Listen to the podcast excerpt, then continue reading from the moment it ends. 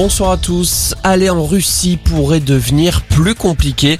Moscou envisage de restreindre l'accès au territoire russe aux ressortissants des pays jugés inamicaux. Un projet de décret est en préparation pour introduire des mesures de représailles concernant les visas. En parallèle, les relations diplomatiques continuent de se maintenir. Emmanuel Macron doit s'entretenir demain au plus tard avec Vladimir Poutine par téléphone. Au cœur des discussions, l'organisation d'une éventuelle opération humanitaire à Mariupol.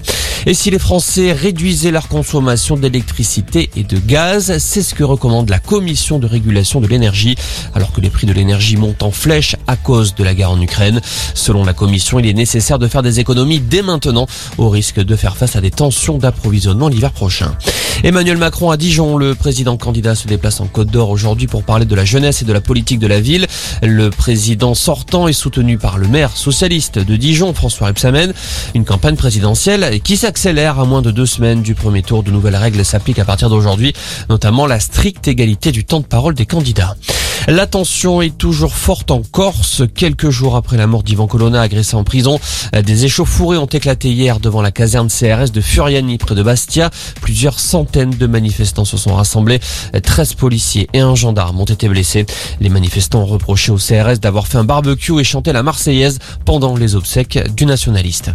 Jean-Vincent Placé en garde à vue, visé par une plainte d'une ancienne collaboratrice pour agression sexuelle. Des faits qui auraient eu lieu entre 2012 et 2016.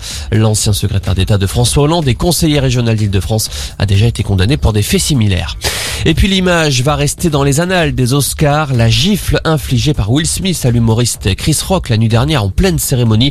L'acteur n'a pas du tout apprécié une blague faite sur la perte de cheveux de sa femme.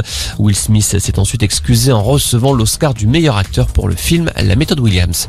Voilà pour l'info, excellente fin d'après-midi.